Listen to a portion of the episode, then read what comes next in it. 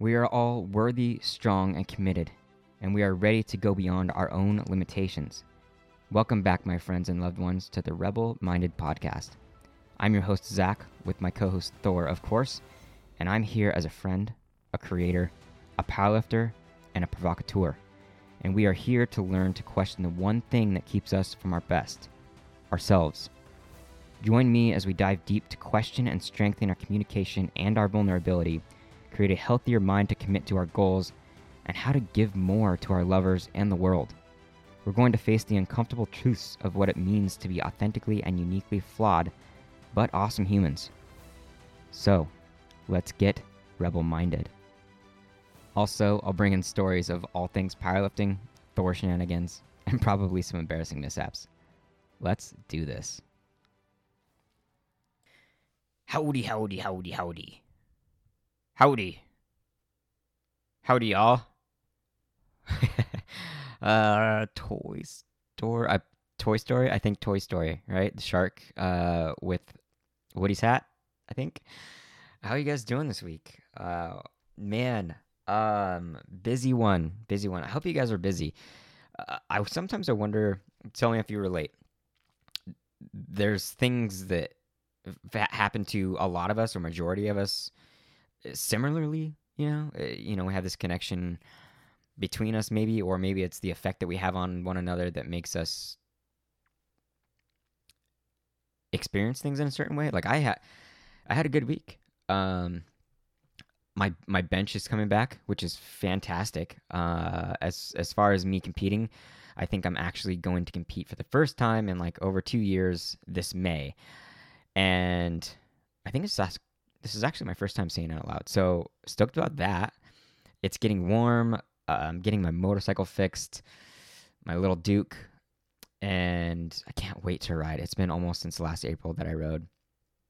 Um, and I had I just got back from a competition today, refing a powerlifting competition. That was absolutely awesome. I love doing that. I love being a part of that. And uh, you know, I'm talking to some some super cool people. Um, there's a lot coming up in the podcast as far as guests go, and I can't wait to bring them all to you. We're gonna have another one this next week.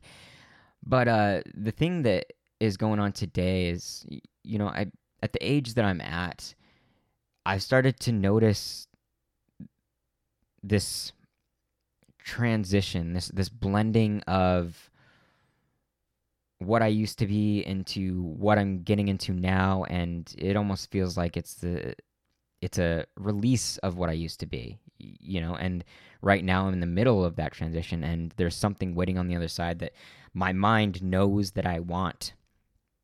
You know, this idea of the person that I'm supposed to be, and it seems like the only thing that's holding on to me is these is these few things that I still cling to that I'm too afraid to let go of. And one of those is the way that I see myself, the way that I assume other people see me, the way that I want other people to see me. And that attraction is super important, I think, in the way that we go about handling ourselves, if that makes sense. And I figured out, for me at least, that there's this not just an acceptance of self, but this idea of seeing myself attractive, as attractive, regardless of what I assume people think is attractive. I think it's a epiphany of what it is that you desire to be, regardless of how the rest of the world sees you. And it helps in the way that I speak to people that I'm interested in, even even not just even romantic people, but people that are my friends. You know, how do I want them to see me? How can I can you know, how can I get rid of this habit of suppressing my own character and making sure I say the right things and making sure I'm positive all the time and appealing and you know giving all this. I don't know um middle ground thinking that just gets people to not disagree with me and not see me in a negative light. Because I've noticed boiling up inside of me the last couple years is this anguish that I get from suppressing my perspective and my character and the things that I am that I'd love to be able to do but I'm too embarrassed to do or, or too afraid to do. And I'm starting to really question my own mind and body and soul on whether that's really worth it. Is is it really worth it for me to hold back everything that I am and wait you know, convince myself to wait until tomorrow and keep saying tomorrow, tomorrow, tomorrow, and continue to be something that causes me so much pain and exhaustion, right? And among all the good things, among all the bad things, there's a self wisdom that we all have the ability to attain if we just question ourselves more if we question our anguish, if we question our suppression, if we question our embarrassment and our fear, and we question our accommodation that we have for other people to make sure that they feel good instead of ourselves. So, if that doesn't make sense, I hope this does. This is being rebel minded. Let's step into it. This is episode 53 the truth we don't see about attraction. There always seems to be something missing in our lives, yeah? What is it? If you think on it now, do you know what it is? And when you think on it, what does it bring up in you? Does it bring up fear, loneliness, pain, desperation, maybe anger, resentment? All of them, maybe? Whatever it is that we suffer through, think of how much it makes our world. Whatever we seem to be missing tends to show up in the way that we think about the world around us. If we feel like we're missing passion, we have the pain of thinking that we're boring or mediocre or bland or unworthy. If we feel like we're missing purpose, we live in a world of monotony and repetition, that we're under someone else's control and that we're insignificant.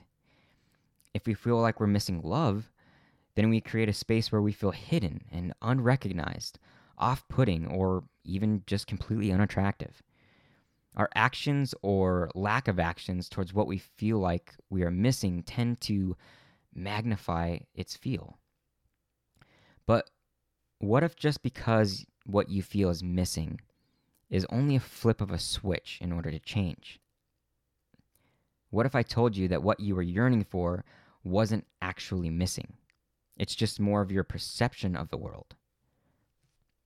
And what I mean is, if what you're worried about not having is all that you're thinking about, then that means majority of your time you're physically held in that space. Which means not only do you not think about how close these things actually are, but you're probably not taking action to attain them. And as such, you continue to feel the pain of not having. And you convince yourself that this is the world that you live in. It affirms your place in the world and it validates all the feelings you have about how much you suck. the problem with all of these is how we see attraction, in my opinion. We see attraction as what we are. That what we are is a reflection of what comes to us our opportunities, romantic relationships, our desires and aspirations for our life, we hold ourselves in this little circle and we wait for things to approach us. We change how we look and how we act. We almost act as if we're creating some godlike appeal in order to attract what we want. But this is where I think we are going wrong. I grew up looking for validation, and many of us have actually. And when we didn't find it, we came down on ourselves as not being good enough. And in the mind of a child, there is no, they don't understand me and I'll look elsewhere for love. Your parents are your guidance system, they are your world. Your friends are just as clueless as you are, except for the presence factor. Kids are actually pretty awesome at that until the world feeds us distractions, but that's a topic for another time. And because you don't have the wisdom to find love anywhere else beyond this tiny world as a tiny human, you begin to assume that you are broken, that the way you were made was lacking some sort of essential piece, as if your DNA itself is missing a link. And I think as we grow up feeling less than a full human, we go out seeking. We look to find the people that will fill up the space that we don't believe we have, or at least tell us that we are okay the way that we are still being left in disbelief. I was definitely a dependent in my relationships. I thrived off of the passion. And coupled with hormones, I became a skilled white knight of arousal, I guess. The intensity of sex and pleasure took me so far away from the feeling that inadequacy the little boy in me made me feel. I gave everything to my relationships.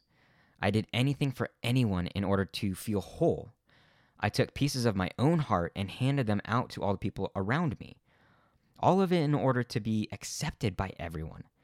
But it left nothing else inside of me. I was hollow.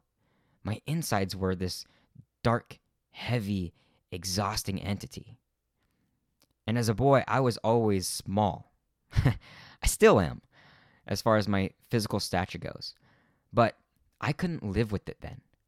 I truly did hate the world for making me what I was. I blamed my parents secretly. I held it against myself, although I literally had no control over it. How do you argue with genetics? I was convinced that I had a missing link that so many other men got. I strove to do everything within my power to become attractive, I guess. I turned into a machine. Six days a week at the gym, eating everything in sight, it didn't matter what it was. I started my tattoos. I gave myself to my work in return for money, even though it made me miserable. And with that money, I spent on dates and flowers and a car and endless clothes, even though I've never had style whatsoever. But anything to impress the women that I dated. And it worked. Kinda. What came to be, though, was random happenstances. I had moved forward without any sort of courage or without any sort of action girls would show up in my life out of chance. A friend of a friend, a blind date, a mom that wanted me to meet her daughter, a gym crush. And what did all these have in common? That lack of my own action. I was taking the handouts of other people.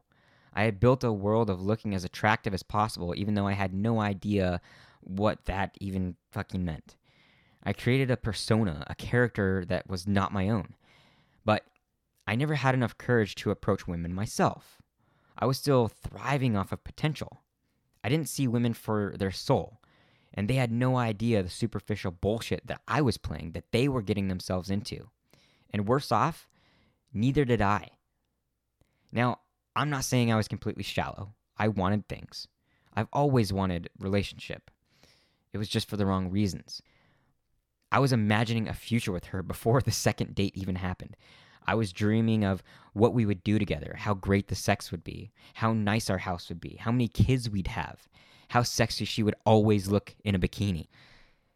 My mind was still set on expecting passion and sex and excitement, and being in peak physical condition, and smiling and laughing and being.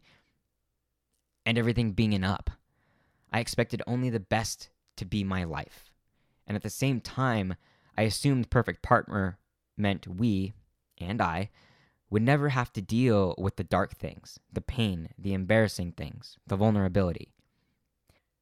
And to come around to the front of this topic, that is exactly the problem that we have. Number one, we've created this idea that attraction is what we can look like to the outside world. It's how shiny we can make our shell in order to attract our mate rather than have internal strength, emotional awareness, humility, and patience and that be what people need. Number two, we set our minds on how perfect our future will be. We dream.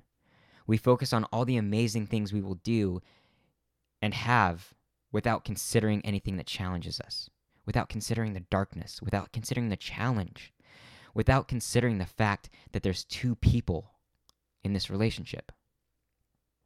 Yeah, yeah, I know this isn't everyone. But I guarantee everyone out there that is having healthy relationships can agree to the point that there's more to it.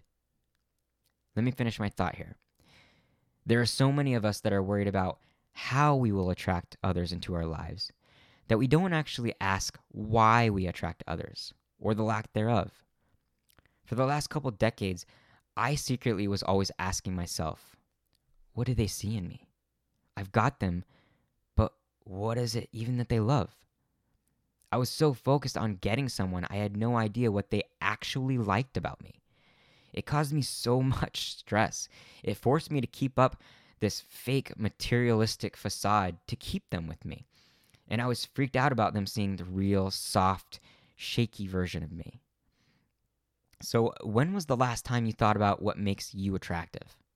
When was the last time that you thought about something besides what you think other people want from you? Perfectly thick hair, 8% body fat and abs, a deep masculine voice, walking into a room with powerful confidence and a chin held high, having a secure and or even super lucrative career that will keep your family comfortable and with privilege? Have you ever thought about what's attractive that people can't see? when most of the world is attracted to our physical body, our show of wealth, even our perfect smiles, they have no idea who you actually are until they get to know who you are. Very rarely are people seeing your soul. And even when they do, even when you have that one of a kind person that sees something different in you, they don't ever really know what it is without knowing you. To them, it's just this overpowering something that draws them to you. And believe it or not, that is probably the most authentic form of attraction. It's the attraction that shows itself in an invisible energy that only the most in tune can see. And just as I mentioned in episode 51, we shouldn't be looking for anyone as a partner. We should be looking for the ones. Just because it's available does not mean that it's right. But all of this starts with how you understand your own attractiveness. When you can be confident, when you can gather all of the amazing things about you and start to understand why it is that people would be attracted to you, rather than flashing them with everything that you think makes them attracted to you. We are assuming what we need to be for other people, rather than being what we need inside. We need to start seeing that attraction isn't necessarily just this gravity of others to us we expect too much from others. We sometimes get carried away with thinking it's their responsibility to come see who we are. So it's not just what we need to create in order for us to start having rotating planets and moons. It's about the size of our own being that amplifies that gravity. And I believe the strength of that gravity is completely dependent on how we see ourselves as attractive and bringing real emphasis and attention to those to look inward and strengthen what it is that makes us us, which will give us the power to go out into the world and connect with the others that fit our solar system. And the only thing that doesn't quite fit into this analogy here is the action that I think we need in order to get what we want. We can't really just stay as the sun. We need to move, and we need to do it with the love of ourselves in hand. We are capable of taking our solar system with us. So, maybe the gravity and its intensity is more about who we keep in our orbit. And maybe the action that we need to take to get things we want, including our partners, is dependent on us being a haywire asteroid. maybe, something like that. We have to make a stand about who we are. And we need to do it loudly. Whatever voice you have, believe in it. And say who you are. Don't attack people. Don't blame the world for its wrong but state your desires, state your mindset, your perspective. Speak of the potential of health and love and future. That's your voice. Whatever you spend your time doing to fulfill your soul, be serious about it. Don't do it for others, do it for yourself. And don't hide it. We all may have things we would rather keep to ourselves, but people should know what you're about. If they don't, you're going to seem bland. You're going to seem common. And that won't attract your people. Act out. Not like childish act out. That's just noise. Stop making noise.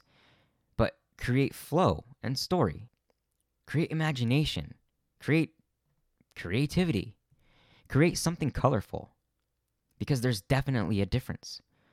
Don't wait and assume people or things will come to you. If you know who you are and you're confident about it and you know you are worthy of love and affection, don't wait for it.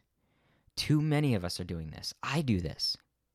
We think that we are being open and that we're being everything we need to be to create that gravity. No.